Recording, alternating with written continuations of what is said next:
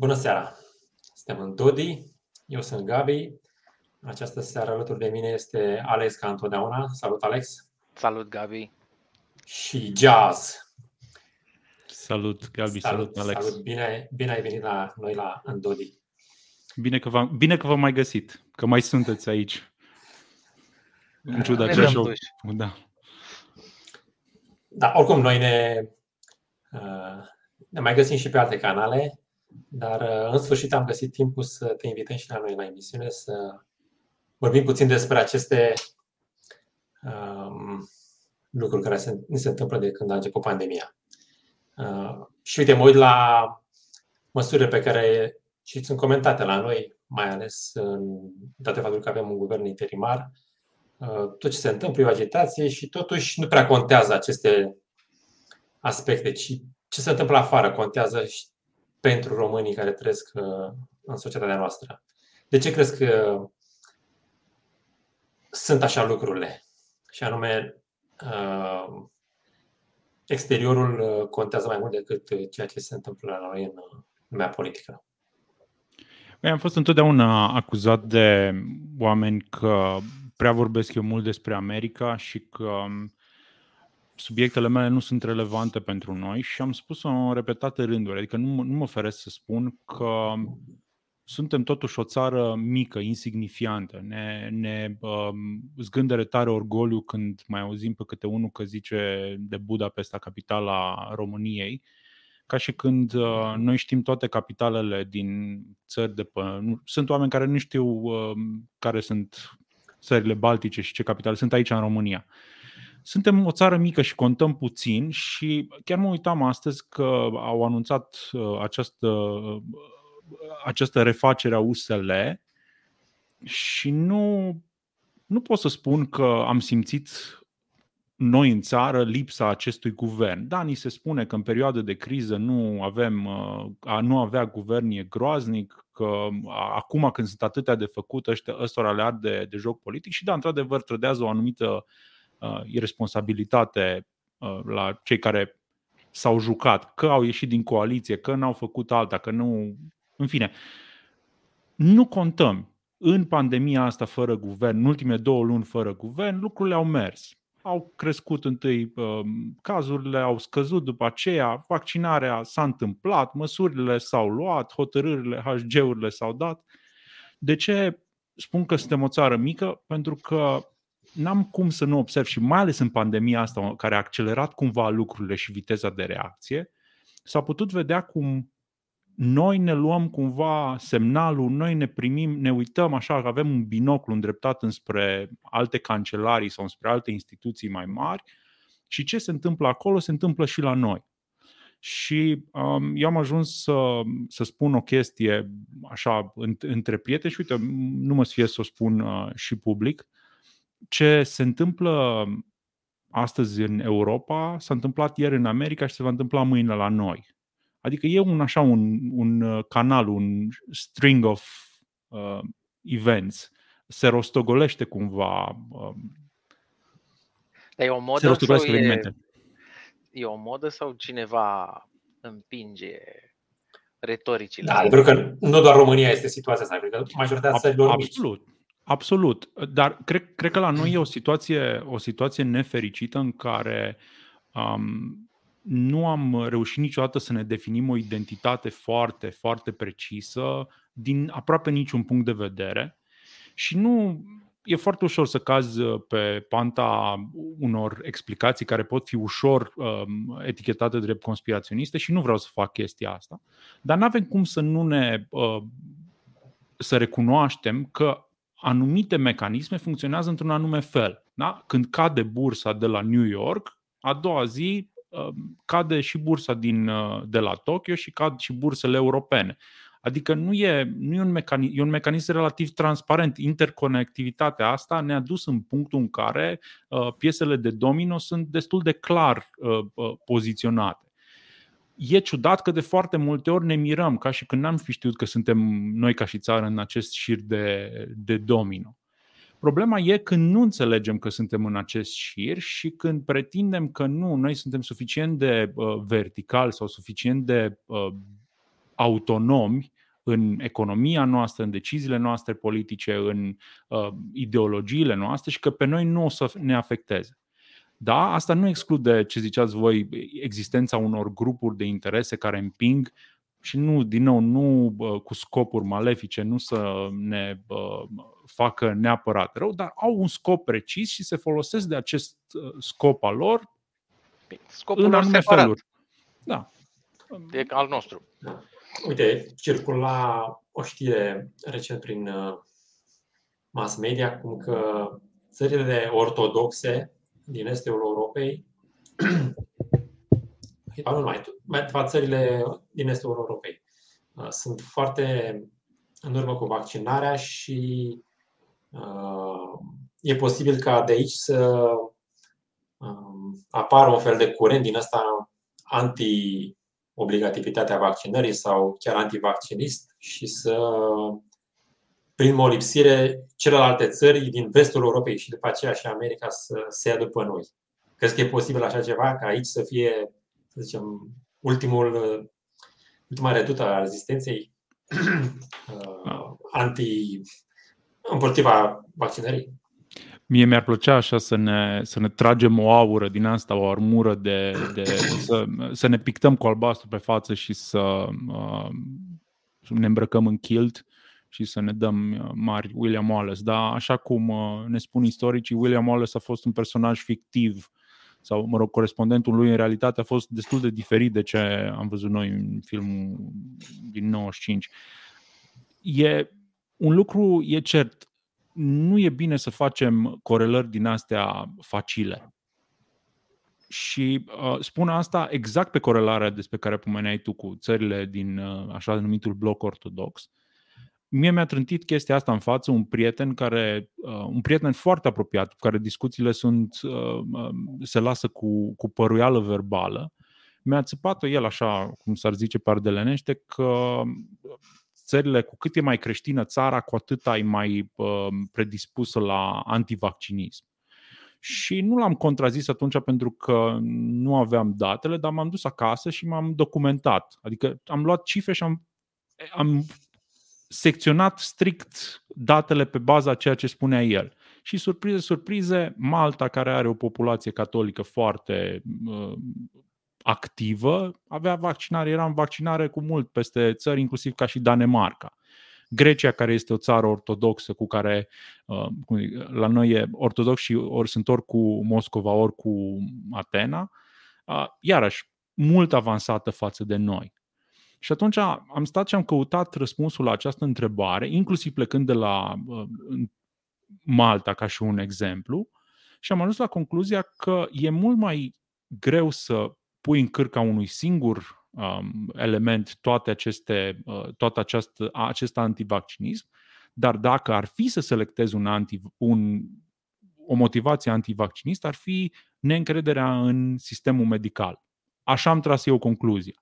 Și atunci, din punctul meu de vedere, nu cred că putem vorbi despre o, o, o revoluție sau, cum zic, o, o ultimă redută a ortodoxiei ca um, uh, sau în jurul ortodoxiei, în jurul crucii să ne uh, punem uh, de-a curmezișul împotriva totalitarismului vaccinist.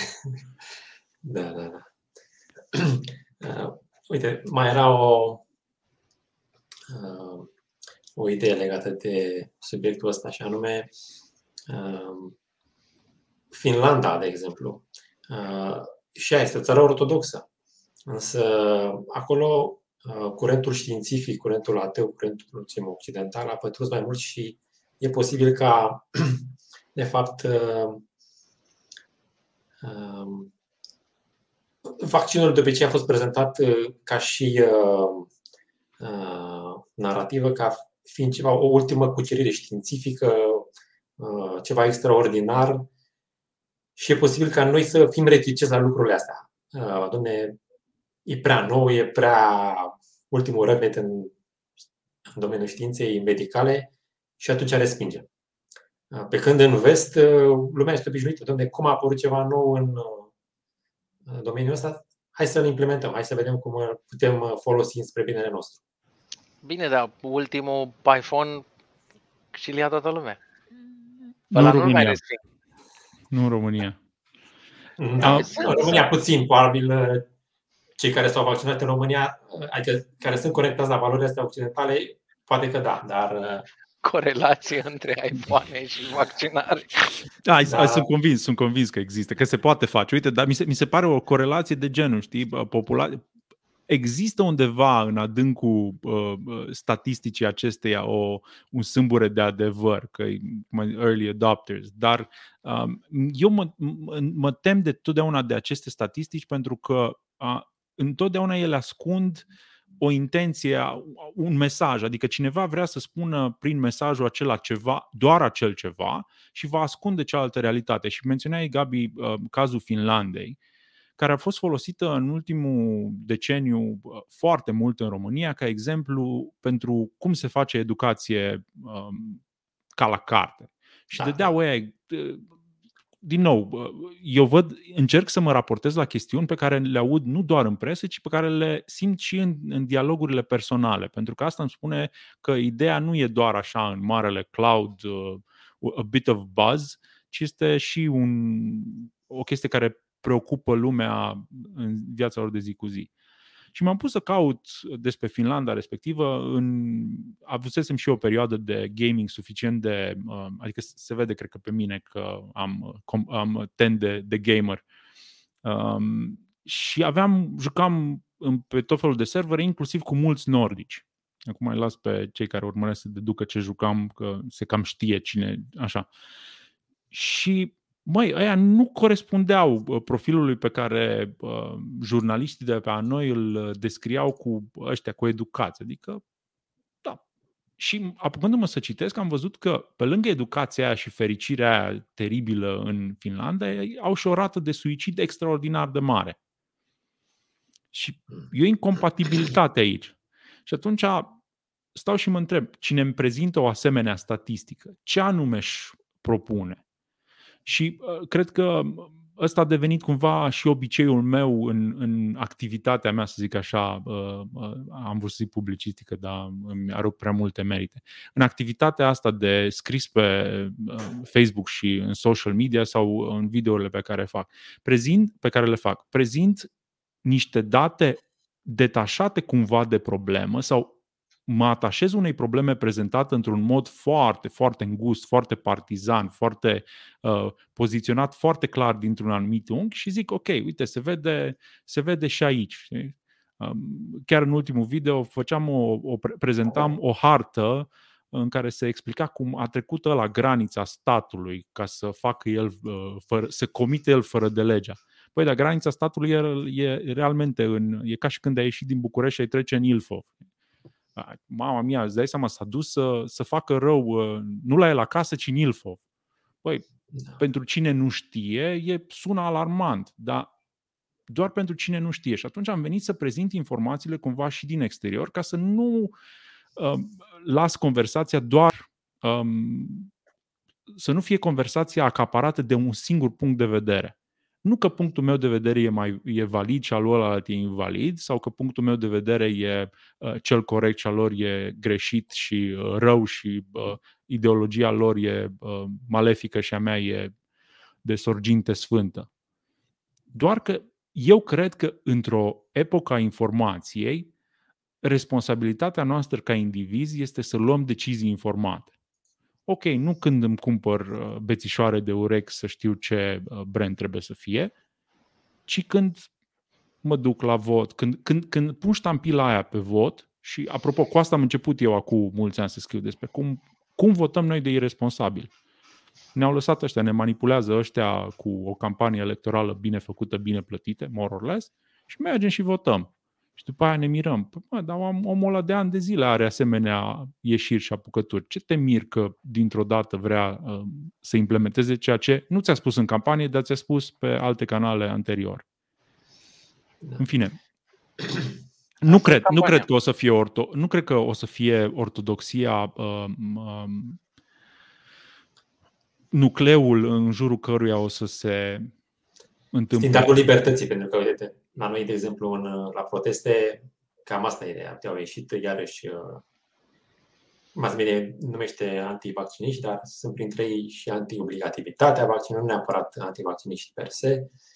Dar uh, standardul, adică sub în numele căruia ies afară este libertatea. Deci, adică ortodoxia nu crezi că va fi, să zicem, uh, lumina sub care libertatea va ieși din nou triumfătoare în întreaga lume. Uite, poate, poate e momentul să repetăm foarte scurt că poți să faci o ierarhie între libertate și sănătate. Da? Poți să alegi să nu fii sănătos. Sau nu poți să fii sănătos dacă nu ești liber, zis altfel. Nu, uite, uh, un doctor acum spunea la Digi24 că nu poți să ieși afară în momentul în care ești ținut la pat de către această boală, înțelegi? Deci libertatea ta ți este îngrădită de către sănătate.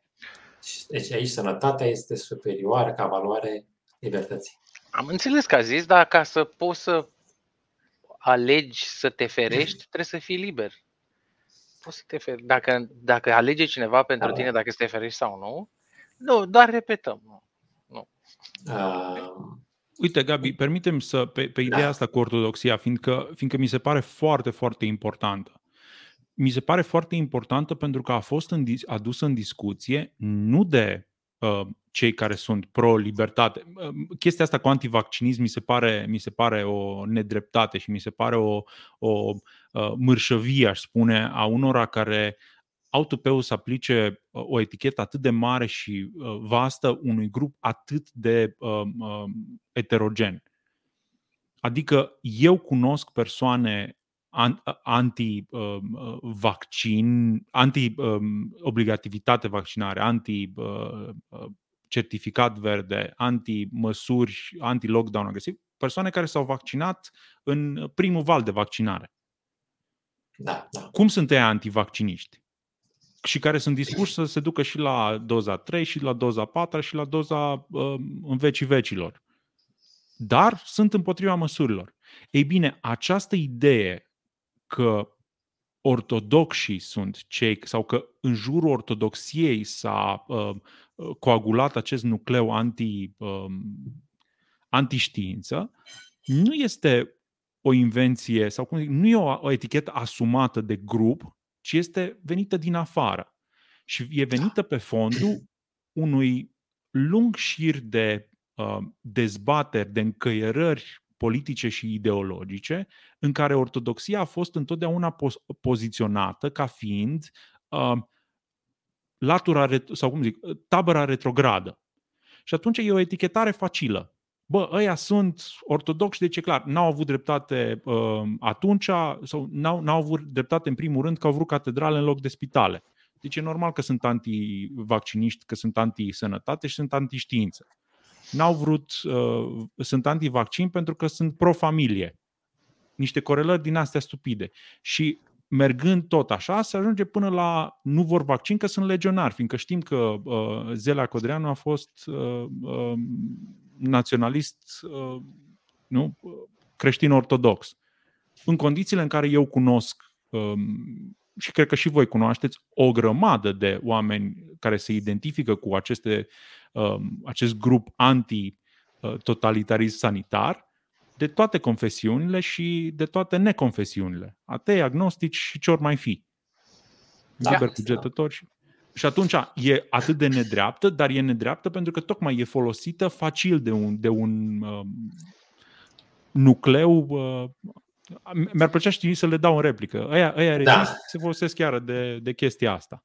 Dar uh, poți să spui că, domne, e ceva pentru că e ceva folosit de ei pentru că le este mai ușor să îi categorizească pe unii oameni sau Uh, pur și simplu le servește unor scopuri uh, pe care le au într-o agenda. Puh, iarăși aici încerc să fac o distinție destul de clară între, între uh, as, idei asumate și poziții asumate și uh, idei și poziții împrumutate. Marea majoritate a celor care conversează în spațiu public uh, folosesc idei, idei împrumutate. Dacă ei la bani mărunți, nu știu să-ți explice de ce uh, au făcut, de ce, de ce se numesc așa, de ce luptă pentru cauza respectivă, de ce susțin măsurile respective. Și atunci despre ăia nu putem, nu cred că putem vorbi de, despre niște uh, scopuri malefice. Cred eu, și inclusiv această etichetare facilă, este poate modul lor de a aparține. Știi? Suntem, de, când, de când ne știm ca și uh, civilizație, am fost noi contra ei. Da? Noi virtuoși contra ei uh, păcătoși. Dacă i-ai fi întrebat pe farisei în uh, Israelul, în Iudea secolului I, ei ți-ar fi spus că ei sunt drept uh, uh, de credincioși. credincioși și sunt uh, pita lui Dumnezeu, ei sunt, uh, prin ei vine tot revelația și uite că 2000 de ani mai târziu, uh, întreg creștinismul folosește cuvântul, întreaga creștinitate și întreaga civilizație în general folosește cuvântul fariseu cu conotație uh, negativă. Da? E foarte, foarte ușor să uh, antagonizezi pe bază de apartenență la un grup sau pe bază de uh, mă, tu ești cu ăia. Și atunci sunt foarte atent când spun că cine, cine, e, cine etichetează că ăia sunt nu știu cum, o face neapărat din convingere sau înțelege de ce face chestia asta, ci mai degrabă e un reflex. Băi, eu sunt pro-știință, nu-s ca, nu ca ăia. Da. Sau poate cad în uh, categoriile pe care le făcea, sau toate mișcările marxiste le fac așa, uh, de genul Marx gândea problema între cei care dețin capital și cei care lucrează pentru cei care dețin capital sau uh, carnările mai, mai noi ale să zicem, minorităților sexuale, de unii suntem așa, ceilalți sunt uh, altfel, sunt ceilalți. Uh, și atunci și în cazul uh, vaccinului, uh, oamenii gândesc în, în categorii de tipul ăsta. Există unii care uh, sunt diferiți de noi, împărțim în două categorii și antagonizăm cele două clase, cele două, mă rog, clase atunci, acum sunt, sunt categorii, minorități sau majorități. Și inclusiv vacciniștii spun, domne, noi trăim sub tirania unei minorități în țările în care uh, antivacciniștii sunt minoritari. Antivacciniștii folosesc din nou da această expresie. Uh, și uh, nu ne putem bucura noi de toate bucuriile, toate uh, lucrurile pe care le avem la dispoziție din cauza acestor persoane care nu vor să se vaccineze și împrăște virusul și autoritățile trebuie să ne impună restricții. Da, eu. Sau la de... noi, unde, să zicem, majoritatea suntem nevaccinați și trăim sub teroarea... Aceasta, teroarea celor care sunt mai puțini și sunt vaccinați și ne impun uh, certificat verde și ce ne mai impun cei care sunt de partea cealaltă. Și Aici... cum am putea împăca până la urmă cele două tabere, totuși că suntem oameni și de o parte și de alta. Adică relații personale e mai ușor. Mi se pare foarte greu să împaci ceva, ce, să împaci doi copii um, pe care cineva încearcă să-i dezbine. Adică tu ca părinte să încerci să îi... Uh, sau iau, iau cazul, da, ai doi copii care se ceartă și mama încearcă să-i împace și tata încearcă să-i învrăjbească. Da. Cine, cine reușește și față de cine are, cine are atașamentul emoțional, uh, unde, unde e legătura emoțională mai puternică, ai zice. Ce faci însă când legătura emoțională e împărțită iar, știi, și se perpetuează conflictul. Pomeneai despre, despre marxism, despre această, uh, acest maniheism uh, până la urmă facil, care um, facilitează această împărțire ușoară, facilitează împărțire ușoară, ce mai să spun, scuze, um, care facilitează această împărțire la un nivel neimaginat până acum. Da? Când Marx venea și spunea ăia cu capital și ăia fără capital, omul știa prea puțin, băi, acum eu sunt în uh, tabăra aia sau în tabăra aia la altă. E pentru prima oară în istorie încât, în care toată planeta e împărțită. Tu nu, nu poți, poți să fii ori de un anume fel, ori de un alt fel. Nu poți să fii indecis. Nu poți să fii, mă, pe mine nu mă interesează mișcarea asta transgender, poate peste 5 ani o să aflu că fica lui unchiul lui bunica a optat să-și o strească să mă duc la o nuntă ciudată. Vedem. Până atunci sunt detașat de situație, nu mă privește. Ei bine, acum, pentru prima oară, toată lumea e afectată. Și aici mi-e destul de greu să nu văd un, o mișcare din asta în care cineva țâță în permanență, pune paie pe focul ăsta al, al, al certurilor. Um, mi-amintesc, adică, mi-amintesc um, era o discuție despre cum a apărut școala de la Frankfurt pe marginea sau imediat după primul război mondial și-au dat seama marxiștii, bolșevicii, că în Rusia le-a ieșit dar în Europa nu le ieșise, fiindcă în momentul în care le-au spus uh, uh, cetățenilor, uh, nu, muncitorilor, proletari din toate țările, uniți-vă, proletarii din Franța au zis, bă, ne unim, dar nu cu ea din Germania. Că noi suntem francezi și ei sunt nemți. Și în loc să se lupte, da, dar în loc, știi, în loc să, în loc să lupte cu, uh, prolet, uh, cu împotriva chiaburilor și împotriva capitalului și împotriva uh, bancherilor și a mai nu știu cui, s-au apucat să se lupte ei între ei proletari. Și și-au dat seama că nu e tocmai ok împărțirea asta, adică e prea, prea greu de, de combătut. Pentru că astăzi poți să fii uh, um, proletar, dar printr-o conjunctură favorabilă să ajungi să nu mai fii proletar și atunci nu mai merge.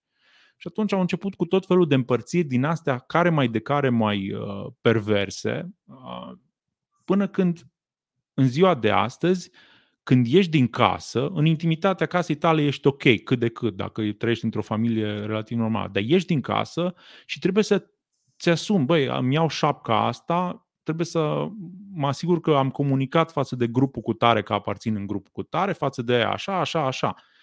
Ei bine, pentru prima oară în istorie această împărțire nu mai poate fi evitată de nimeni. Până și amărâții aia de africani despre care uh, noi vorbim despre ei, noi împărțim și pe aia. Nu știu cât se ceartă aia în țările africane pe vaccinați și nevaccinați, dar noi deja am categorisit și pe ei. Și vorbim de pandemia asta globală și împărțirea asta e globală. Și atunci, revenind la ce spuneam mai devreme cu early adopters, cu România, nu știu ce, în România vor fi suficienți oameni care vor vrea cât de repede să se alinieze cu trendul occidental. Adică să aibă și ei ultimul iPhone medical. Nu?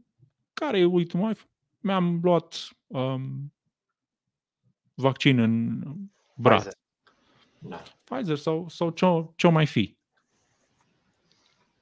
Și acum am auzit, am auzit inclusiv o explicație de genul, măi, eu nu mi-am luat, uh, mi-am luat vaccin, mi-am luat de la AstraZeneca că ăla nu pune așa mare presiune pe bugetul statului, că e de nu știu câte ori mai ieftin, de 12 ori mai ieftin. Nu, da. Dintre prietenii mei care s-au vaccinat, uh, era problema pusă așa, uh, de Moderna, uh, e ceva nou, o firmă nouă care a avut niște... Primul lor produs a fost, mi se pare, asta, E ceva modern. Da, foarte, da. Adică Pfizer are o tradiție în spate. Mai, mai Pfizer în fapt. Adică lucruri de genul ăsta. Cum e Android iPhone. Deci, și aduceau argumente, adică oamenii știau, citiseră uh, despre cele două companii. Păi, nu e rău că citiseră, pentru că îți mărturisesc, cel mai mult mă îngrozește la dialogul ăsta în jurul ideii de pandemie, cât de multă vehemență dezinformată sau ignorantă cu cât de multă vehemență ignorantă avem de face. Și aici vinovați sunt de ambele părți. Adică, cum tu zici de prieteni care aduc argumente de genul Moderna e de un an pe piață și ăsta, ceea ce nu e, nu e adevărat, mă rog, și în tabăra aia găsești, măi, ne bagă nu știu ce și ne citesc nu știu cum și um, da, da, da, da. trebuie să avem grijă să, să în dialogul nostru să fim, să fim informați, pentru că avem acces la informații. Că ne place sau nu, um, avem acces la informații și nu le putem evita. Dacă le evităm, trebuie să ne asumăm că suntem ignoranți. Sau să ne asumăm că îi lăsăm pe alții să dicteze și să decidă în locul nostru. Da, putem să-i lăsăm pe alții, să, dar să-ți alegi bine oamenii în care ai încredere și să nu îi pui patru ani fix în același loc. Sau poate aia care nu sunt nici puși.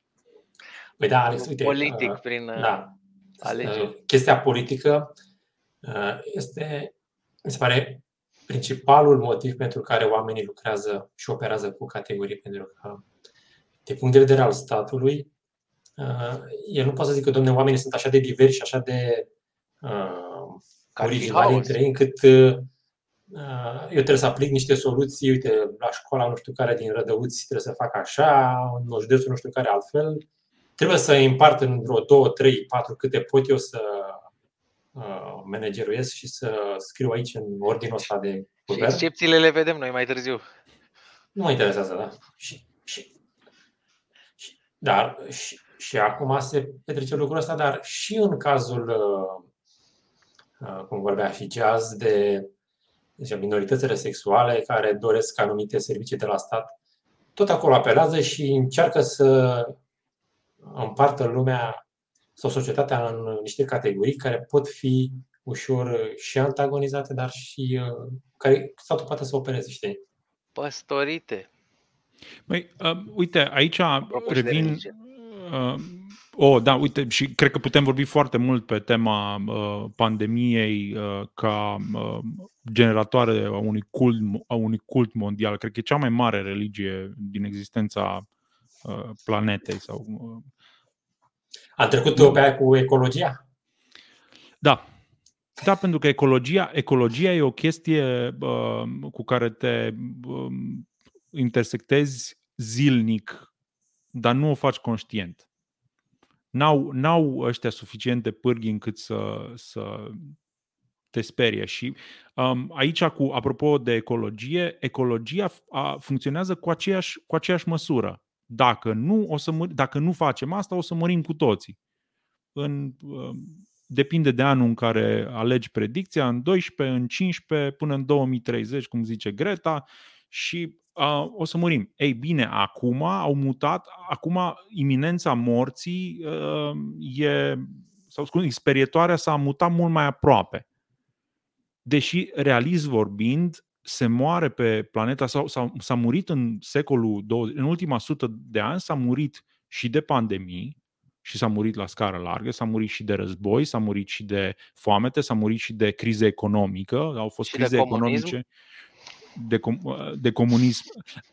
Comunismul este cauza multora dintre ele, inclusiv a, a poluării. Știi? S-a murit în România din cauza de poluare și se mai moare de tot felul de canceruri în ziua de astăzi uh, din cauza poluării uh, la nivel din cauza comunismului, dar despre aia nu vorbim. Vorbim numai despre noi versus nu știu câți ani. Și dacă China și India nu iau nicio măsură, noi putem să ne facem carbon footprint negativ Adică să ne transformăm noi înșine, să nu mai respirăm, uh, să ne transformăm în copăcei, respirăm uh, noi oxigen, expirăm oxigen și inspirăm carbon.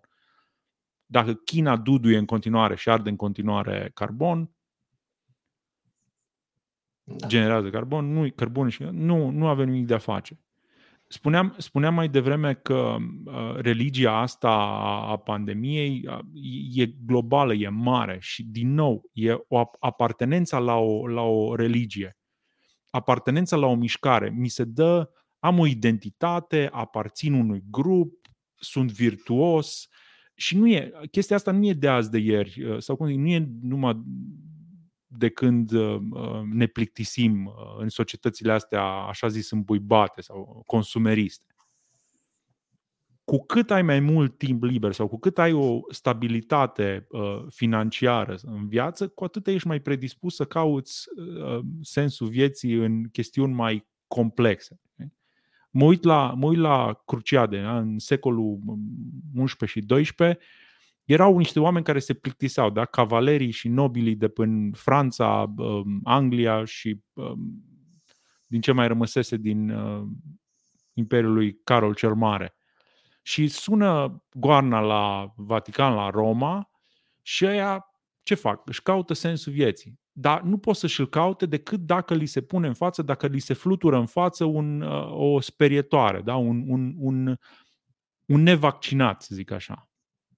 Un, uh, un, uh, o coronă da? O coronă în formă de turban. Mai să mergem la luptă pentru că altfel nu. Și cine se duce la luptă? Ăla care de pe zi pe alta abia își culegea cartofii ca să aibă ce pune pe masă? Nu. Se iau nobilii care n-aveau ce face. Nu? Pentru că ei doreau o cauză nobilă. Așa și acum. Eu, eu nu cred că stau în România foarte, foarte mulți uh, pe Facebook să dezbată despre vaccin, uh, care a doua zi se gândesc dacă merg sau nu la lucru Și aici e o chestie pe care foarte mulți dintre, din tabăra vaccinării obligatorii, aici eu nu împart între vaccin, vaccinați și nevaccinați, că nu se știe câți dintre noi trei suntem sau nu vaccinați. Și nici nu trebuie să se știe. Nu-i treaba, nu-i treaba nimănui când mi-am făcut ultimul control la uh, prostată, nu?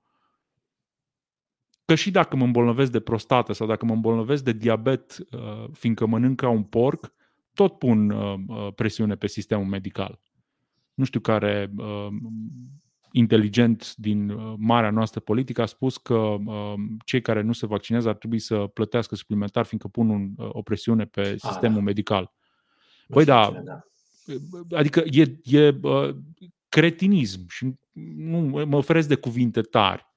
Dar absolut toate deciziile noastre personale ne duc într-un punct în care s-ar putea să punem presiune pe ce facem cu fumătorii, ce facem cu uh, petrecăreții care își beau uh, uh, ficatul weekend de weekend, ce facem cu uh, aia care nu ies din casă cu lunile de zile, ce facem cu toți cei care s-au îmbolnăvit în pandemie din cauza măsurilor de lockdown, care sunt mulți și sunt foarte mulți, cu cei care nu s-au putut duce la spital să-și facă controlul de rutină pentru o boală care putea fi uh, ocolite. Și sunt suficiente statistici care arată că în țările civilizate, în care screeningurile și uh,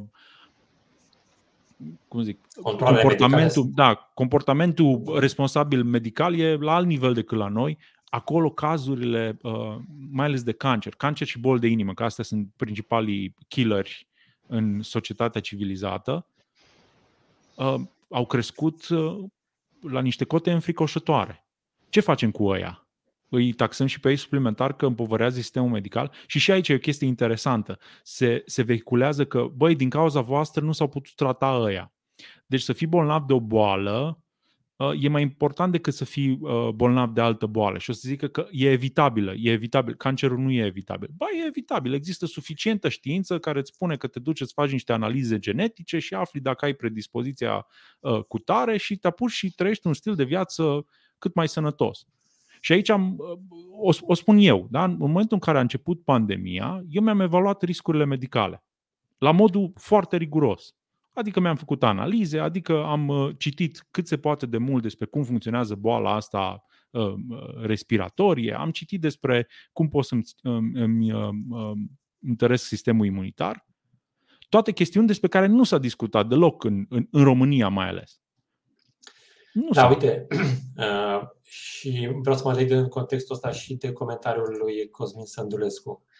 Uh, știința recent la noi în România a devenit uh, științism și o religie, pur și simplu.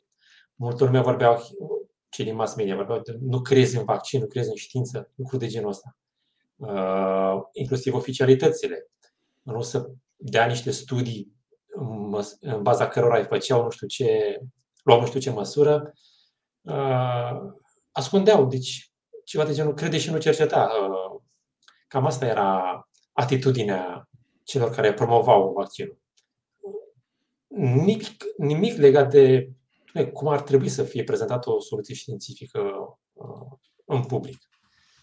Și totul transformându-se iarăși și de partea cealaltă, tot într-o religie. Uite, uh. ai spus, ai spus chestia cu crede și nu uh, cerceta.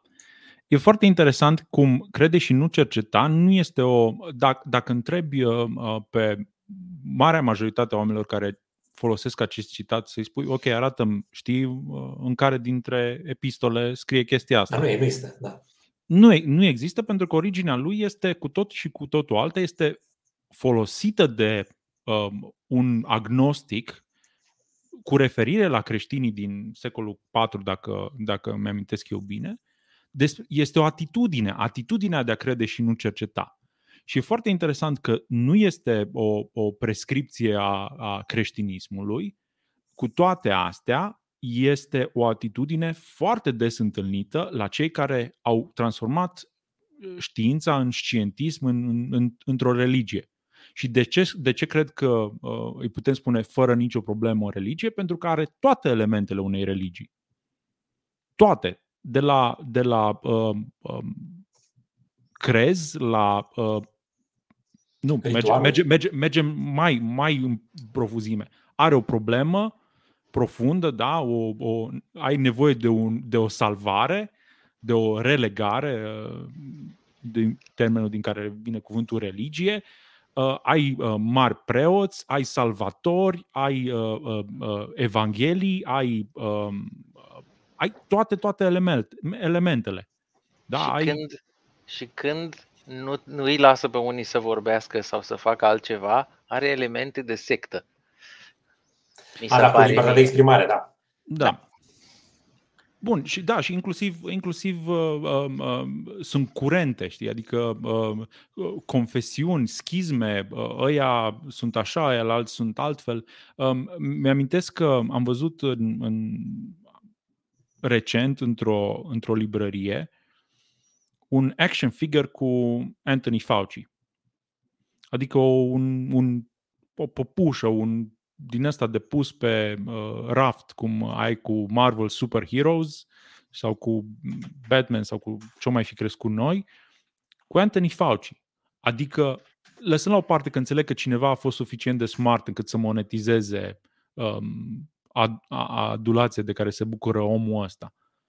Dar faptul că, că tu nu-ți pui o întrebare când îți iei o păpușă din aia și o pui pe raft, că, bă, mă închin unui, unei figuri cel puțin polarizante, ca să nu spun dubioase, nu îți dai seama că te comporți ca și adeptul, ca și fanaticul, ca și um, un înregimentat religios?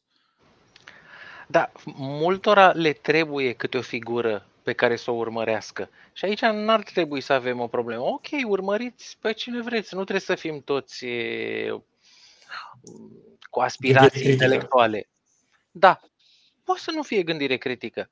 Da, ce ne interesează foarte tare este să ne respectăm unii pe alții și mai ales, în fine, obsesia noastră. Da, uite, da. Legat de asta, Vlad Topan spunea frumos în articolul ăla legat de intervențiile senatorilor americani când uh, îl iau la întrebări pe, pe Fauci. Da, zice, ok, un om de știință sau un om uh, care toată viața a studiat omul cum este atacat el de tot felul de virus și așa mai departe, hai să zicem că poate să alunece să vadă omul doar dintr-o anumită perspectivă și ca să uh, rămână sănătos, știe cum trebuie abordată problema. Cea mai mare uh, gravitate a fost faptul că și politicienii cad și își deleagă unii uh, răspunderea, dumne, așa a spus, au spus specialiștii, când ei trebuie să, când ești, uh, să zicem, șeful unei cetăți, președinte și așa mai departe, sau guvern, omul este mult mai complex. El nu este doar un pacient. Nu poți să te uiți la el doar din latura asta. Trebuie să ai un pic, de aia ești acolo pus să vezi, domne, există și o boală, există însă oameni care vor și să, să uite la fotbal, să ducă pe stadion, unii vor să mănânce, unii vor să trebuie să dea cu parapanta.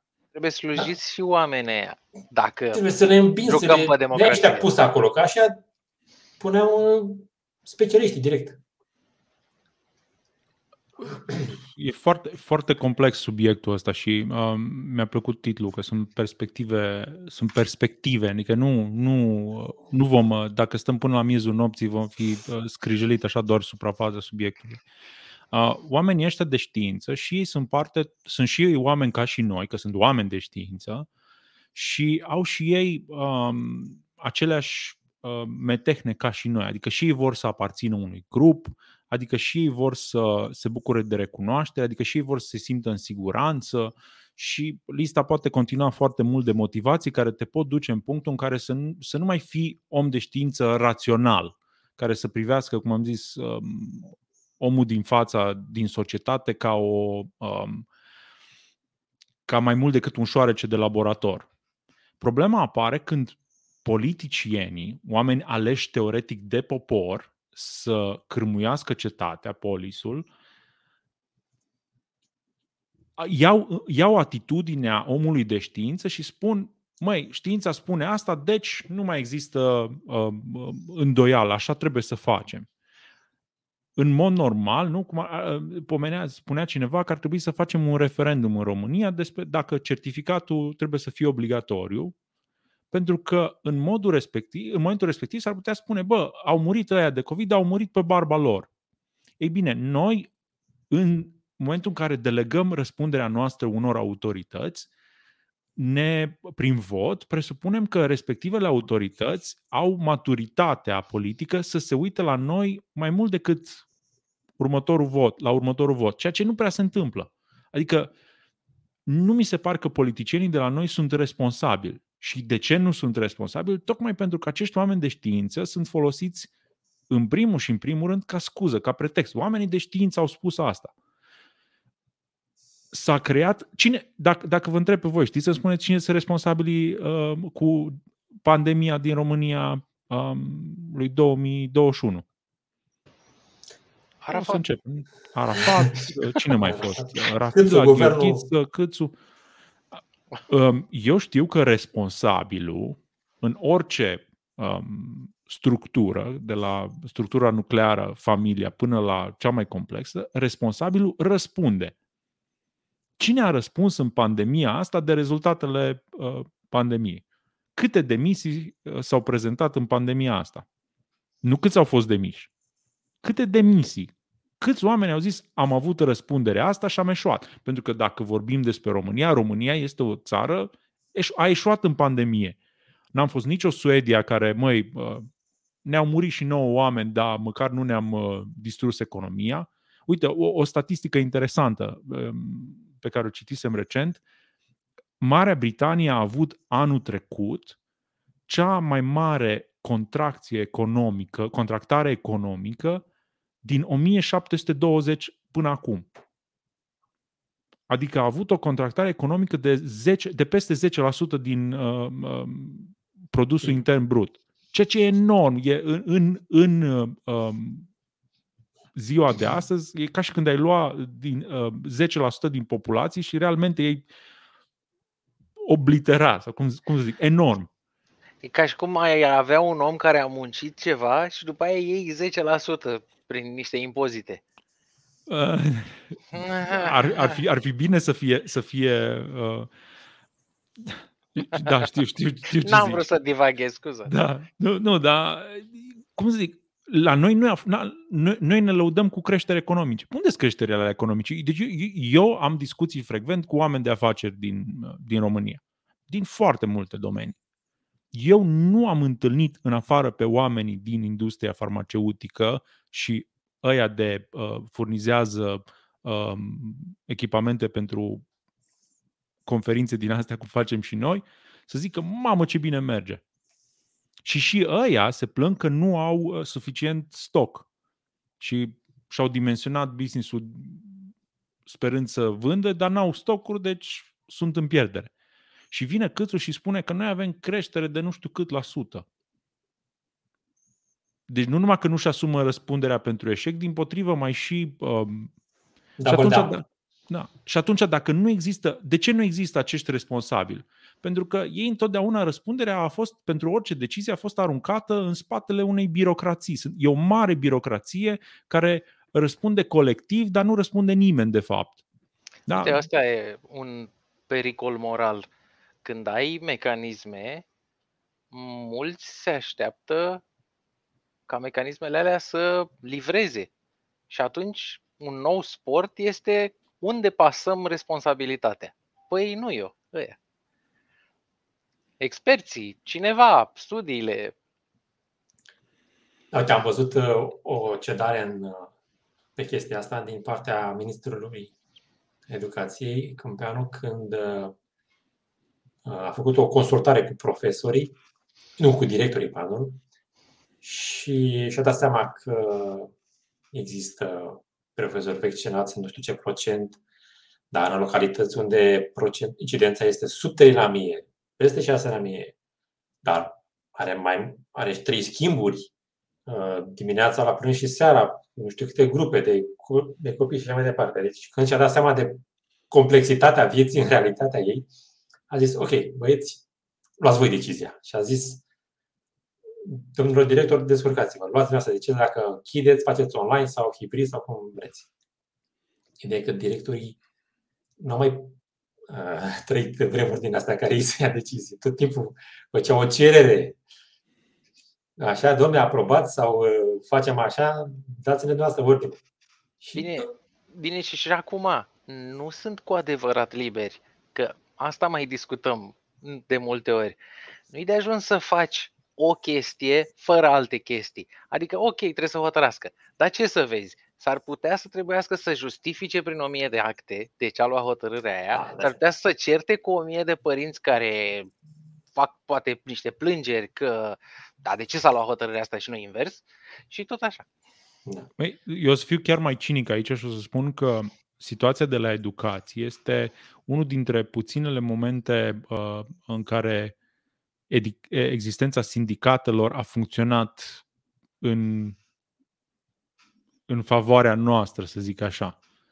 Adică în învățământ, sindicatele sunt totuși în continuare puternice și um, când tu ai zeci de profesori în fiecare liceu din marile orașe, mă rog, din, din orașe care îți spun, bă, oameni buni, dacă îi ținem pe ăștia în online atâta timp, păi eu nu mai fac meditații cu nimeni, mă, nu mai vine niciunul la meditații.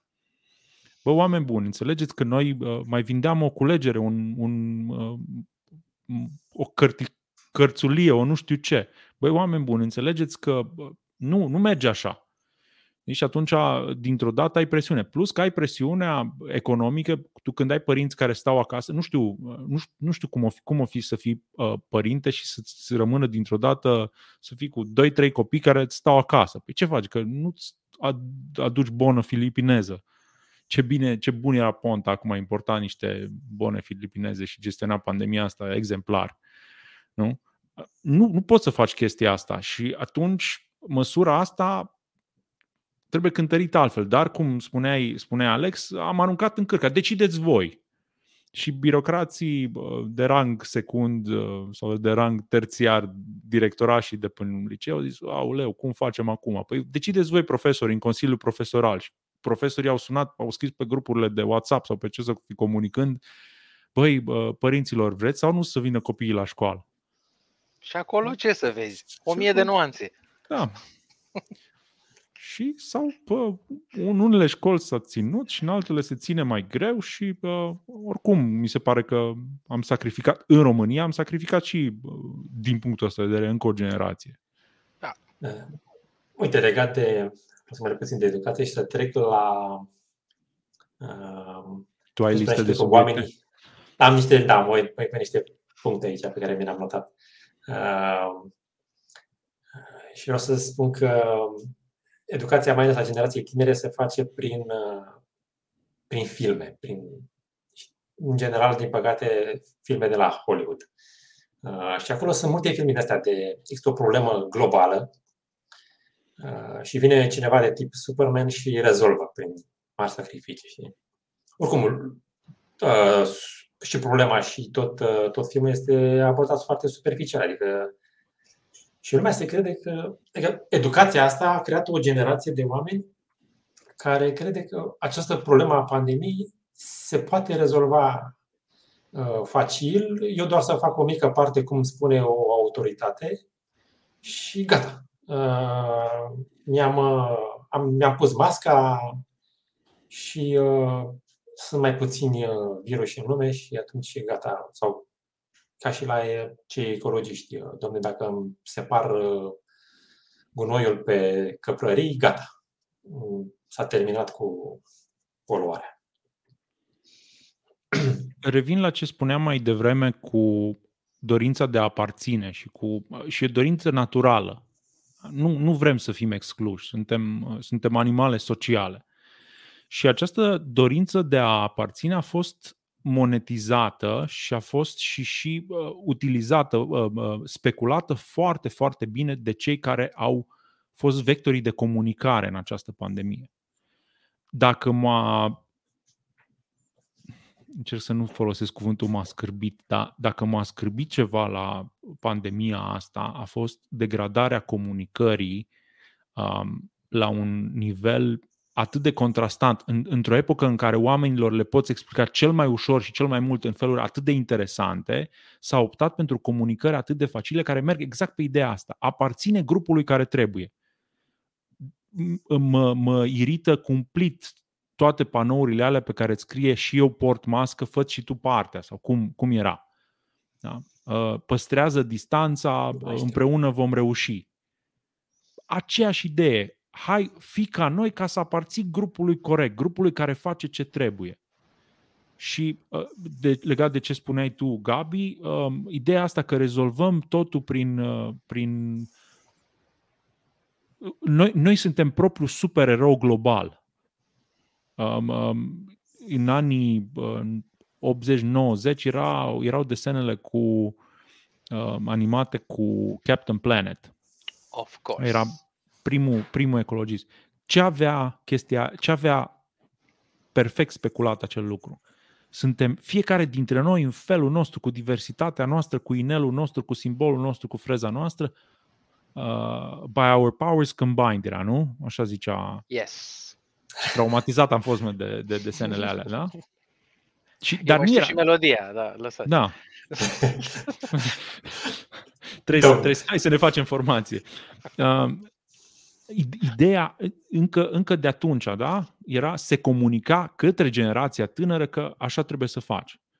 Pe de altă parte, s-a întâmplat o chestie foarte interesantă în um, tot în spațiul ăsta al Hollywoodului, um, în, exact în spectrul ăsta al supereroilor, care au fost transformați din supereroi invincibili în niște supereroi uh, distruși, niște supereroi vai de steaua lor.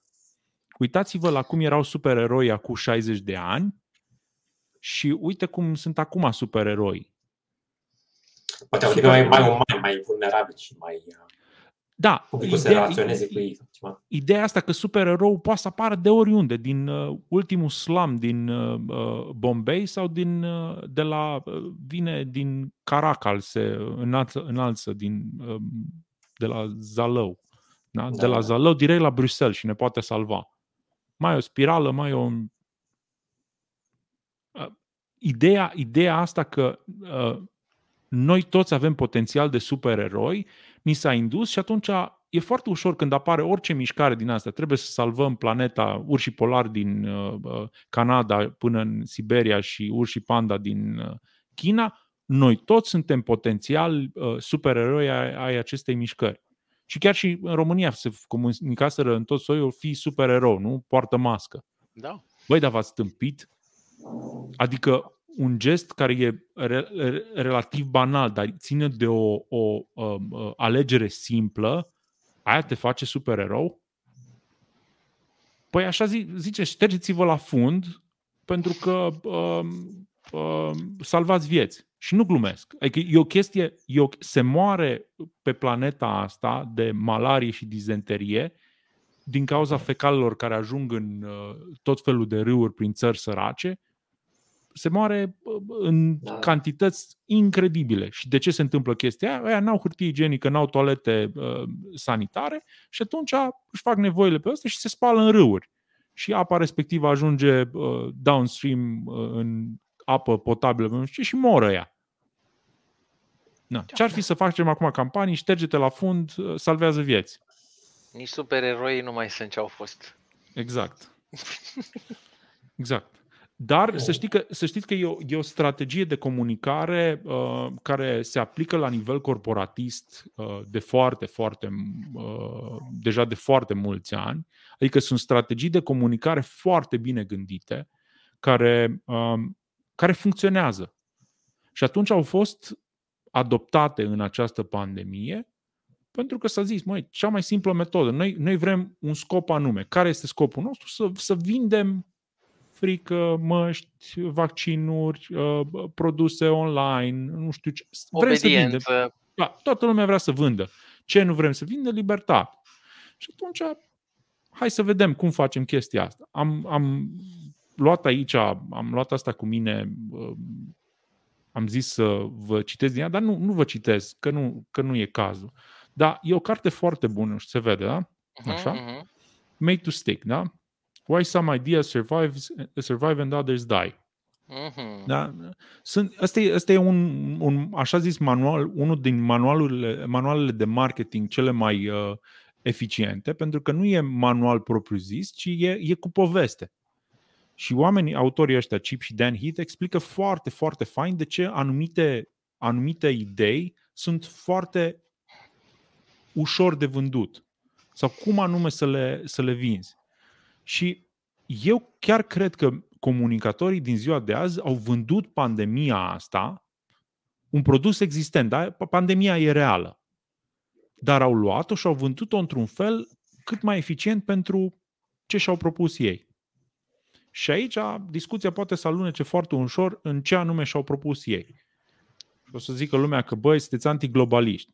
Suntem antiglobaliști, dar globalismul ăsta a ajuns ca dacă s-a decis uh, în nu știu unde să uh, ne vaccinăm toți cu trei doze, ne vaccinăm cu trei doze. Da? Dacă s-a decis în California că ne vaccinăm copiii de 5 ani, s-a decis la București. Apropo de întrebarea ta de la început, Gabi, Da, cu da. de ce urmăresc eu în America. Ce Păi, sunt în uh, America? Uite, asta poți să o întorci dacă nu lași tatăl familial să bată pe toată lumea din familie, înseamnă că ești împotriva familiei. Da, Da. Vrei să strici celula. da. Bă, Aici voiam să te întreb uh, ca să iau repede fața lui Gabi Da, Uh, da, chiar te rog. și să nu fugim din subiect. Uh, Mi se pare că foarte multe lucruri și-au schimbat uh, sensul. Adică marketingul e una, dar există și o mișcare întreagă de schimbat uh, sensuri. Vaccinul nu mai înseamnă vaccin și tot așa. Aici se poate da exemplu foarte bun al uh, redefinirii cuvântului vaccin din punct de vedere medical și din punct de vedere lingvistic. Da? Sunt mai multe dicționare care au uh, modificat în, ultimul, în ultimele uh, 18 luni definiția vaccinului. Dar um, chestia asta fac, face parte dintr-un trend uh, deja mai vechi uh, de adaptare a limbajului la ideologie. Și asta este una dintre uh, perversiunile marxismului în care definiția slujește ideologia, nu adevăr. Adică totul se definește cu un scop, nu, uh, pen, nu, nu cu scop. Claritatea nu e scopul. Adică nu, nu trebuie să înțelegem cât mai mulți dintre noi același lucru, ci trebuie să înțelegem cât mai mulți acel lucru. Și atunci această redefinire e, mie mi se pare înfricoșător să te uiți cât de mulți oameni au acceptat că un dispozitiv medical care nu uh, se încadrează definiției de vaccin a devenit vaccin în, uh, în câteva um, săptămâni și luni. Și e, interesant, uh, e interesantă evoluția asta a vaccinului. Um, când a venit Trump și a spus că o să scoată repede, repede un vaccin, și aici pun pariu că sunt din aia care, bă, iară ăsta cu Trump al lui.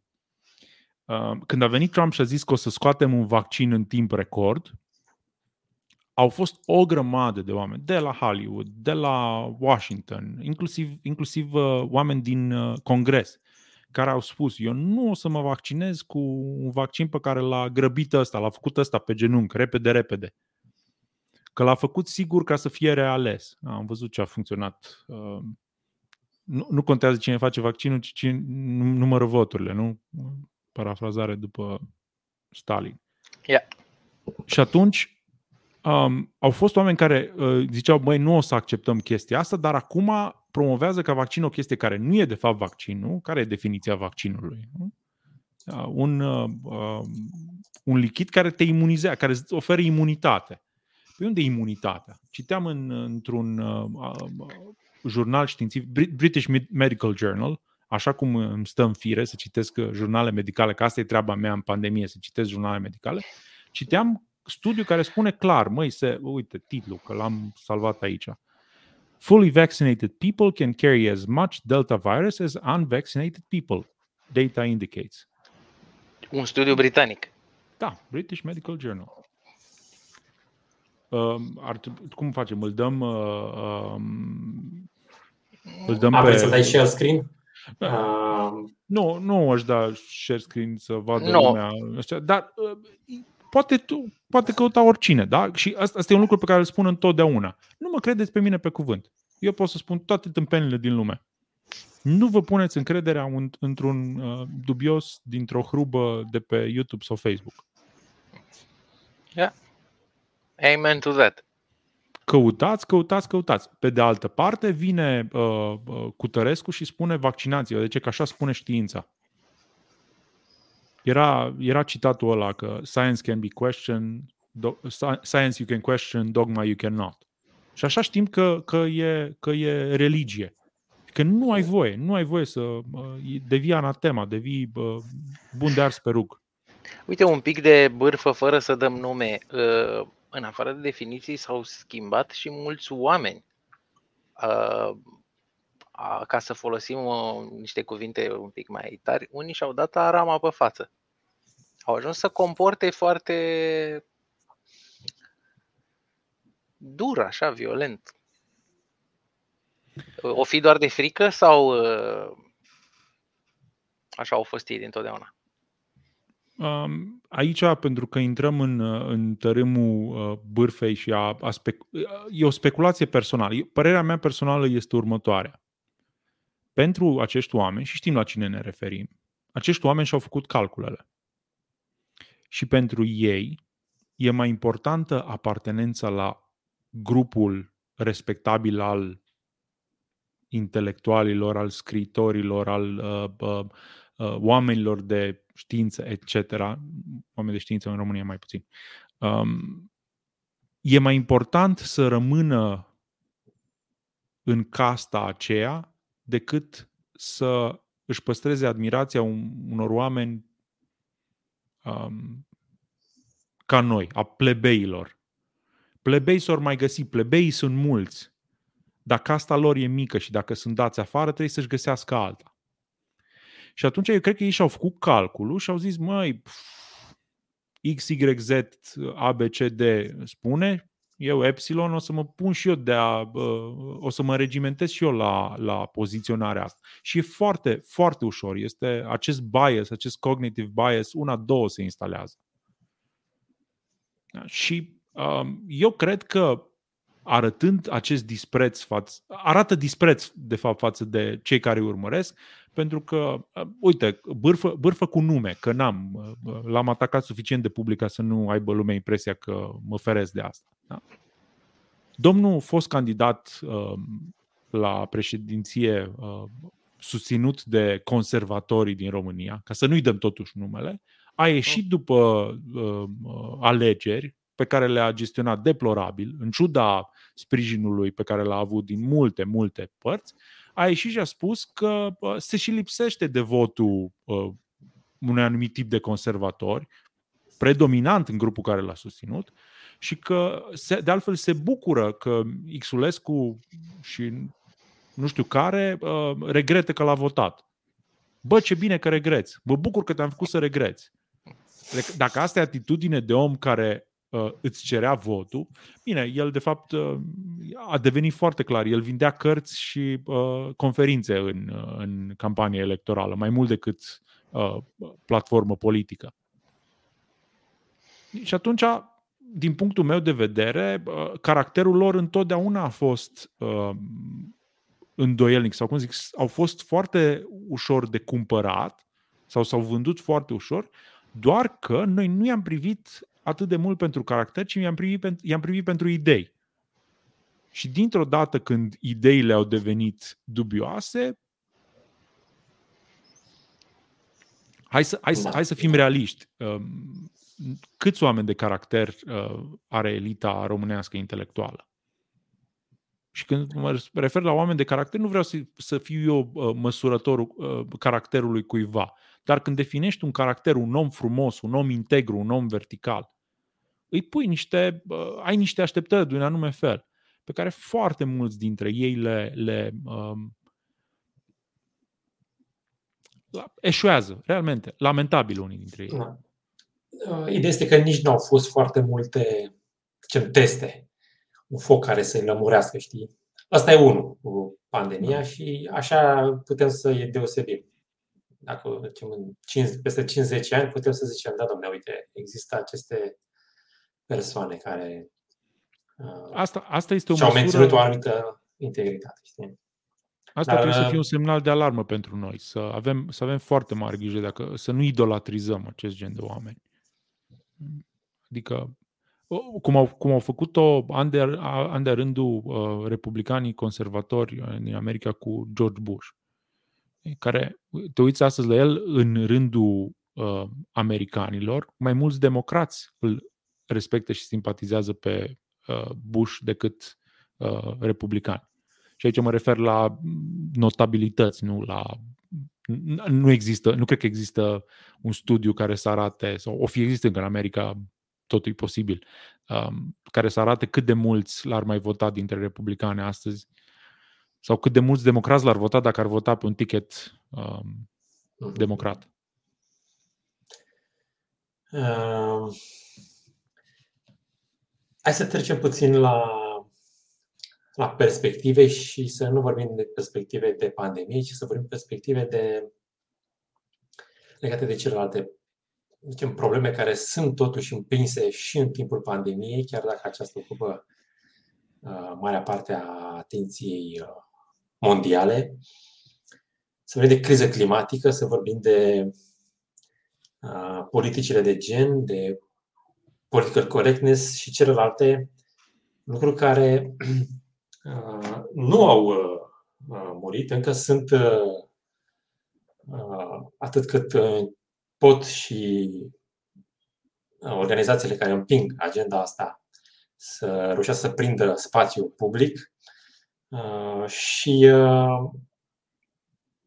dacă sunt toate aceste crize Uh, sunt legate de o anumită perspectivă de a privi lumea oamenilor de astăzi sau uh, pur și simplu au o cauză comună sau cum vezi tu toate aceste uh, aspecte ale na, cu, cu lucruri care se ocupă omul modern, contemporan uh, și stă la o șuretă în elita asta, în cercul ăsta în care noi nu intrăm și discută. Îl las pe Alex să răspundă. Uh-huh. Mai citit. Deci ăștia, ăștia, astea toate sunt complementare așa împreună și sunt cum era Captain Planet, ele se completează. Dacă prin puterea lor ai o criză perfectă. Mie, există două componente pe care le văd um, de interes în această încrengătură de probleme respectiv cea care e mai tristă și s-a dovedit acum în pandemie, uh, disponibilitatea complianței în rândul populației. Cred că a fost un test și nu o să mă arunc uh, uh, să spun că cineva ne-a te- și-a propus să ne testeze, dar am fost testați. Ne-am, noi ca și societate ne-am testat și am demonstrat că avem o capacitate foarte mare de complianță. Și de aia deranjează atât de mult uh, vocile uh, care se răzvrătesc, vocile care spun stai așa, vocile care spun băi, tu citești jurnalul medical cu tare, eu citesc jurnalul ăsta, tu îmi spui că îmi faci bine, eu îți arăt că îmi faci rău. Deranjează pentru că zgândăre um, um, infirmă narațiunea și infirmă constatarea cum că am fi atât de complianți. Și se știe că e, e molipsitoare revoluția. Marea majoritate a revoluțiilor au un, un nucleu dur care, dacă e bine gestionat, se multiplică și acaparează, uh, nu, azi în Timișoara, mâine în toată țara. Și vocile astea, disidența aceasta în, în pandemie e văzută de oamenii care au fost încântați de uh, complianță ca fiind periculoasă pe bună dreptate. Al doilea aspect al um, poveștii astea pe care o regăsim în atât de multe aspecte e ce spuneam mai devreme, dorința de a aparține unei cauze mai mari ca noi. Din nou, mă, ăia în India n-au stat pe gânduri dacă așteptăm sau nu vaccinul, așteptăm nu știu ce. Ce putem produce aici local și la ce avem acces ieftin, costă 6 cenți bucata? Chestia aia de o ia Joe Rogan pentru cai. Da? Așa zice CNN. și o să plătească scump pentru chestia asta. Da? Nu au ea în India la un miliard și câte sute de milioane de oameni ori mai fi acum, vreme să stea după nu știu ce uh, companie uh, farmaceutică să le livreze lor.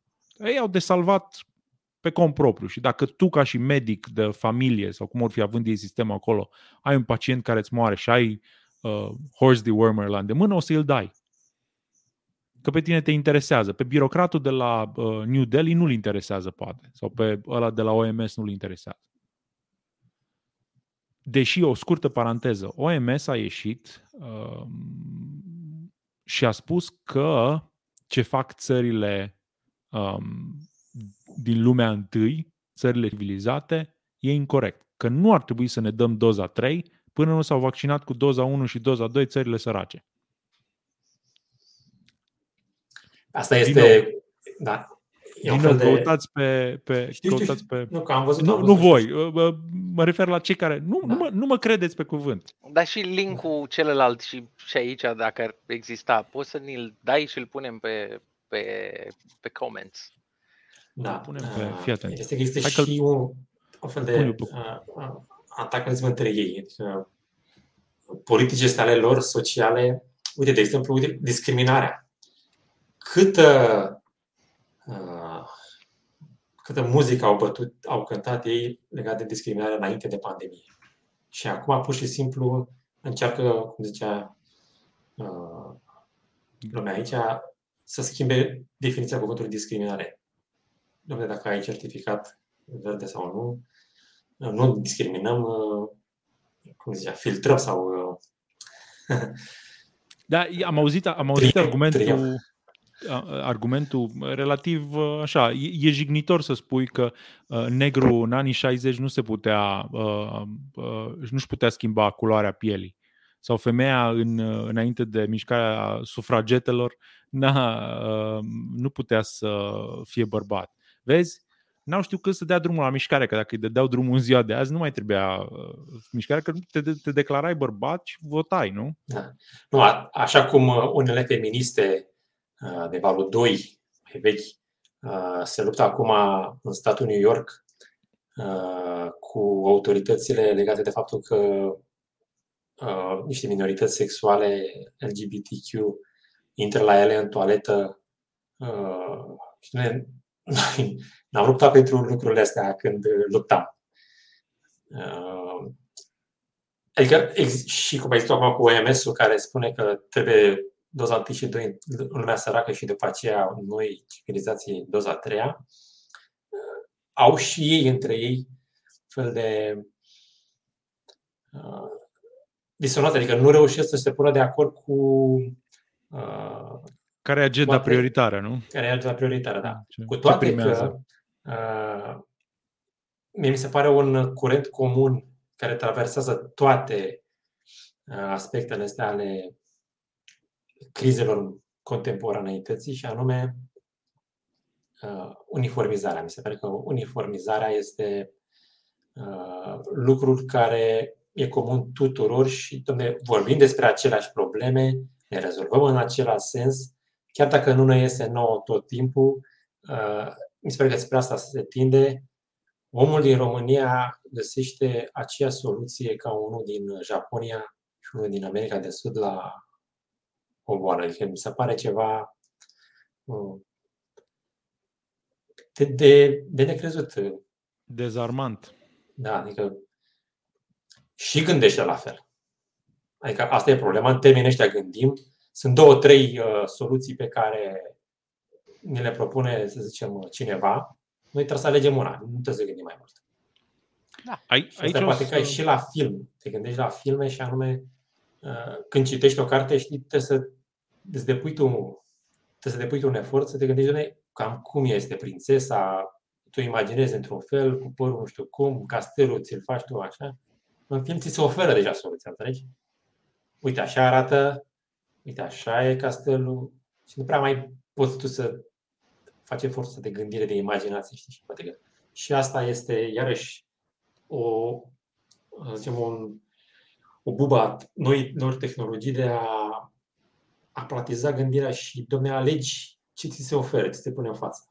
sunt două, trei și ai, dacă ai norocul să te pună mai multe și să asculți o diversitate de canale, ok. Dacă nu, ce e pe Digi24, doi invitați, din la două, ți și tu pastele care o vrei. Aici uh, uh, ar merge citatul la care a circulat suficient de mult și a fost pomenit destul de des aici, în, ultima, în ultimul an și jumătate, că uh, virusul e media. Și um, eu sunt într-o bună măsură de acord cu chestia asta, dar e, virusul ăsta este pentru, tot, pentru toată lumea. Și aici aviz um, antivacciniștilor. Să nu avem impresia că noi, fiindcă ne-am poziționat de partea libertății, să zic așa, um, noi nu suntem manipulați. Că ăia care au ieșit la proteste încoace și încolo nu au fost manipulați. Adică că au ieșit nu știu câte zeci de mii de oameni în stradă în Olanda, ăia nu au fost parte din ei manipulați. Și spun chestia asta, cine, cine mă urmărește, cine mă știe, uh, de mai multă vreme, cunoaște despre mine faptul că încerc să nu mă bat pe umăr și să zic că ăia sunt răi și noi, uh, uh, noi suntem feriți de aceste păcate. Și se spune despre mândrie că este păcat originar. De ce? Pentru că e atât de ușor să îți găsești sfârșitul fiindcă ai fost mândru. Pe, pe mine nu mă afectează. Și cred că responsabilitatea noastră, a voastră la Andodi, a mea uh, pe Gestox, a, a, a comunității uh, oamenilor care cred în libertate, ar trebui să fie să promovăm întâi libertatea de a te informa și de a, a, a consimțământului informat, a decide informat. Și asta e, uh, mă sperie faptul că atât de multe dintre vocile care, la care ne uitam cu admirație pentru că militau pentru comunicarea unor idei cât mai, uh, cât mai variate, cât mai uh, diverse pentru a putea alege informat, acum vin și spun proștii aia care vorbesc despre Big Pharma. Adică, în ce sens proștii aia care vorbesc despre Big Pharma? Faptul că tu nu crezi despre big, uh, că există un Big Pharma înseamnă că toți care cred sunt niște proști? Faptul că tu nu crezi că uh, social media e, are un plan clar uh, înseamnă că noi toți ceilalți suntem proști? Sunt genul de oameni care și dacă le-ar veni, adică a venit Mark Zuckerberg și a spus că o să ne legăm toți la tot, o să ne creăm o realitate uh, alternativă în care toți o să fim egali, da? o să fim uh, atât o să nevoie, avem nevoie de un device pe ochi și de suficient uh, venit ca să acoperim netul și curentul și o să fim fericiți, nu? You'll have nothing and you'll be happy. Yeah. Da? Și vine omul ăla și îți spune, bă, sunteți niște conspiraționiști, mă, nu v-ar fi rușine. Era, era un citat, um, uh, am, am deviat un pic, dar permitem să, să uh, dau un citat care e foarte, foarte relevant pentru oamenii care au impresia că pandemia asta nu are nimic controlat în ea, că pandemia asta nu um, uh, are nicio entitate um, sau nu are nivele de entități care au o agendă proprie și um, uh, care, pe care o implementează pas cu pas. Era, e, e o carte scrisă de Edward Bernays, uh-huh. nu mi-am exact în, în ce an, în, cred că undeva în anii 30. Uh, uh-huh. Cartea se numește Propaganda. Yeah. Și omul declară cu subiect și predicat în cartea respectivă că el, că oamenii trebuie manipulați. Oamenii trebuie uh, ghidați nu rațional, nu cu explicații raționale, ci pentru că sunt ca, ca vitele, ca oile. Și ne, noi ne imaginăm că a asculta, a citi chestia aia, nu, domne, n-am cum, eu nu sunt manipulabil. Și această mândrie de care pomeneam mai devreme ne duce în punctul în care putem cădea foarte ușor pradă unei manipulări, indiferent din ce, din ce parte vine. Uite, asta, asta e încă o chestie descris pe, pe comentarii. Citiți un pic despre um, background-ul lui Edward Bernays și despre uh, cartea lui Propaganda. Te îngrozești. De ce, de ce, am crede, acolo, da? de ce am crede noi că în această pandemie lucrurile alea nu mai există? Da? Netflix and chill. Da? Asta a fost, a fost slogan de 2020. Cum au crescut vânzările Netflix? O să-mi zică lumea, păi da, domnule, dar ce ai fi vrut să facem? Să citești cărți. Ăsta era momentul cel mai bun din viața ta să te, să te apuci de citit cărți. Să te apuci de, de uh, hobby-urile pe care întotdeauna ți-ai dorit și ai spus, bă, n-am avut timp. N-am timp, domnule, nu am, asta e, dea job la uh, uh, uh, sală, la nu știu ce. Anul trecut ai stat acasă, n-ai, nu te-ai putut duce la sală, de ce nu te-ai apucat de hobby? Ai fost condiționat. Netflix e atât de facil. Și, cum ziceai tu, Gabi, uh, um, e atât de atractiv, e atât de uh, simplu. Imaginația pe care ai, de care ai nevoie să citești o carte e vastă. Și de aia generația asta nouă de prunci, nu știu, uh, voi uh, mai întâlnesc copii de 10, 12, 15 ani și vezi că nu au cuvintele la ei pentru că ei nu sunt în stare să se exprime cu, prin cuvinte, fiindcă în mintea lor ei își proiectează tot ce au văzut în filme, în, în uh, uh, jocurile pe care le joacă, dar toate elementele respective nu au un corespondent pe hârtie. Nu e da, logo lingvistic. Da, uh-huh. nu, nu e acolo. Și vezi, așa ei ți-ar explica, ei știu. E o gândire vizuală, probabil. Da. Dacă ar, dacă ar face niște, sau cum se întâmplă, cu emoji și cu semne hieroglife, așa, niște semne vizuale. Așa, dacă ar putea să-ți proiecteze, știi, să-ți dea, să-ți împrumute, un, să-ți împrumute VR headset-ul lor și să îți uh, arate. Că de explicat nu poți să, să-ți explice. Um, yeah. nu, nu, mai, nu mai găsesc acum citatul ăla din uh, Edward Bernays, dar o să-l, o să, îl găsesc și îl pun pe, pe uh, pe comentarii aici. Pe comentarii. Dar uh, a pus Valentin oricum uh, linkul la carte. Super. Ok. Um, Ne-am împrăștiat, uh, am vorbit atât de împrăștiat pe subiectul ăsta. Da, păi... păi da, da, am luat pandemia din toate perspective. Din perspective, nu? Din, din perspective, da. Uh, Alex, eu m-aș lega de un comentariu. Uh, dar dacă ai tu ceva înainte... Nu, nu, zi, legă uh, în comentariu de fapt, uh, Maria Chifan uh, vorbește despre Peterson și uh, Peterson vorbea despre trecerea asta de la cuvântul scris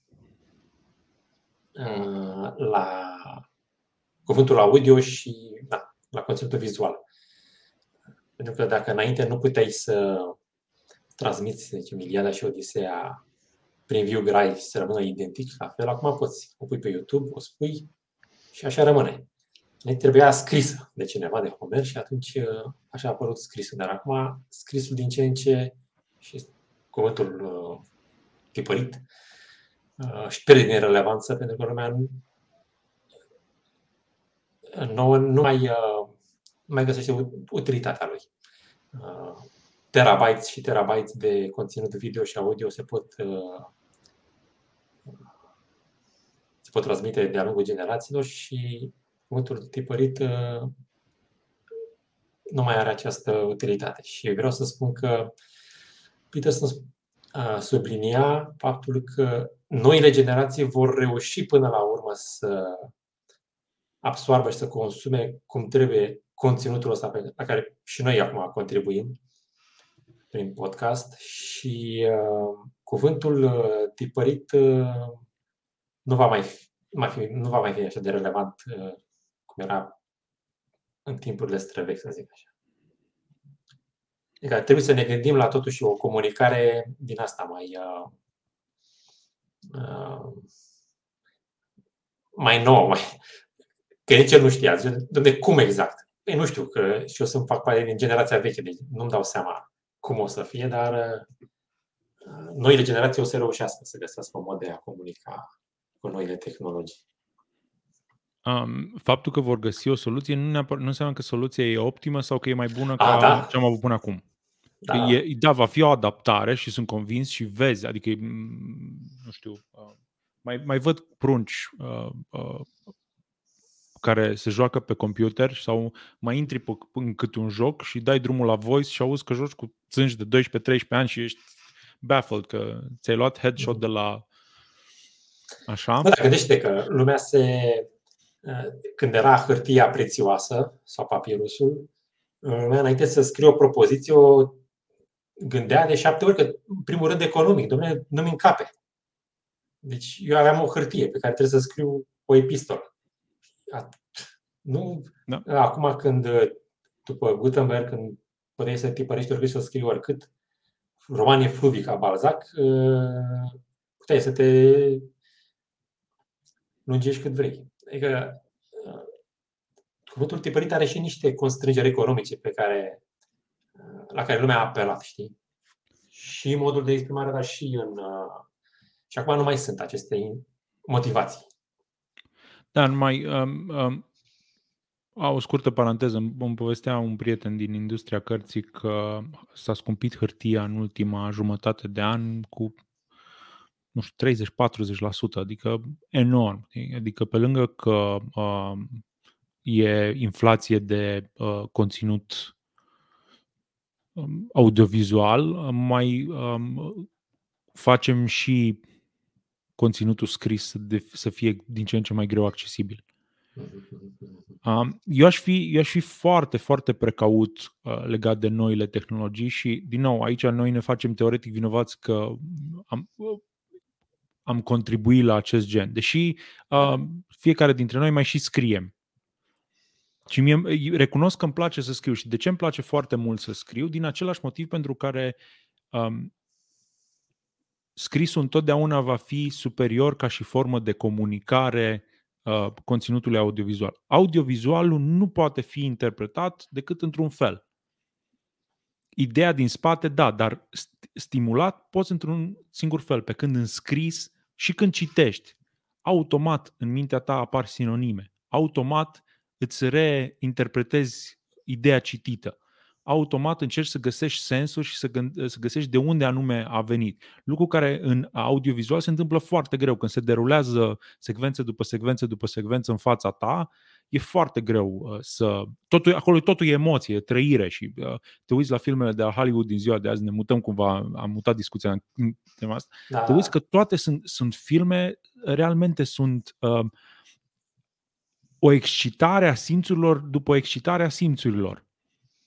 Uh, toți, toți protagoniștii sunt uh, uh, nebuni, sunt uh, uh, până, până și ADHD, supereroi. ADHD. Da, ADHD sunt uh, uh, da, turbați realmente. De ce? Pentru că asta te stimulează. Ești obosit. După ce te-ai uitat la un film, ești obosit. Și m-a bucurat foarte mult să văd că a ieșit uh, noul Dune, care e mult mai lent, mult mai uh, vizualuri impresionante, artistic, o perspectivă din asta artistică. Au fost o grămadă de voci care au zis că e, bă, cât e de lent, bă, dar au trecut trei ore și nu s-a întâmplat nimic. Dar m-a bucurat să văd multe persoane care au spus, uite, un film bine făcut pentru că se întoarce la ideea de uh, artă vizuală punem, nu e, nu e doar motion picture, uh, e mai mult picture decât motion. Da. Păi așa a făcut, uh, așa a fost și ăsta, Blade Runner 2049. Uh, se pare că același chestii. Și în primul rând, uh, chestiile mari, chestiile vaste. Ai văzut uh, statuile alea când uh, uh, polițistul se ducea spre Harry, uh, nu scapă, Spoiler alert. That's corect. Oricum, uh, ambele uh, imagistica picture-ului era, e similar în ambele, mi se pare, în ambele filme. Uh, da, uite că cred că suntem pe final, că văd că dăm în filme și în... Uh-huh. Băi, am, am văzut la filme în pandemia asta toți, cred că și seriale și de ne-am... Uh, da. Uh, Alex... Uh, ne-am făcut plinul. Da, dacă da. tu mai... Nu? Bine, Jazz, mulțumim frumos că ai acceptat invitația noastră. Mai am, mai am timp de o idee așa de final? Da, cum da. N-am, n-am repetat-o, dar uh, uh, vorbind despre scris și filme, m-am gândit la modul în care comunicăm și uh-huh. dacă aș rămâne cu ceva, adică dacă aș vrea să rămână cu ceva cei care ne-au privit, este atenția la modul în care adoptăm um, idei și la modul în care ni se comunică acele idei. Și dacă e un reproș pe care l-am avut pandemiei din România, împrumutat cumva de la nivel global, global, e faptul că s-a comunicat cu noi la nivel atât de primitiv. Și în România, în mod deosebit, s-a pus atât de mult accentul pe faceți, um, faceți așa, pentru că așa am zis, am zis noi, noi și oamenii de știință. Uh, mi-amintesc că tata îmi spunea uh, în, în adolescență, zice, mă, când o să ai copiii tăi, zice, să nu folosești niciodată ca și argument pentru a le spune să facă ceva ideea de așa am spus eu, că așa am spus eu. Pentru că i-ai pierdut. Și cred că trebuie să avem foarte mare grijă la oameni care ne pierd cu texte de genul faceți așa fiindcă am spus noi, că e bine, că așa trebuie. Că așa e legea. Că așa e legea, că așa e, uh, uh, că așa e directiva, că așa au făcut alții. Nu-i treaba ta să înțelegi, tu fă, tu execută. Yeah. Și, uh, da, deci da, da, mi-ar plăcea să... Uh, mi-am dorit să rămânem cu sub, Subumanizezi. Da. Da, să rămânem, să rămânem cu ideea asta. Vă mulțumesc Bine. mult pentru, pentru invitație și a, a fost o, o plăcere. Nici, nici n-am observat cât de repede a trecut timpul. Uh-huh. Pe bune. Exact. Okay. Bine. Pa, pa, la revedere. Ne vedem luna viitoare. Bună.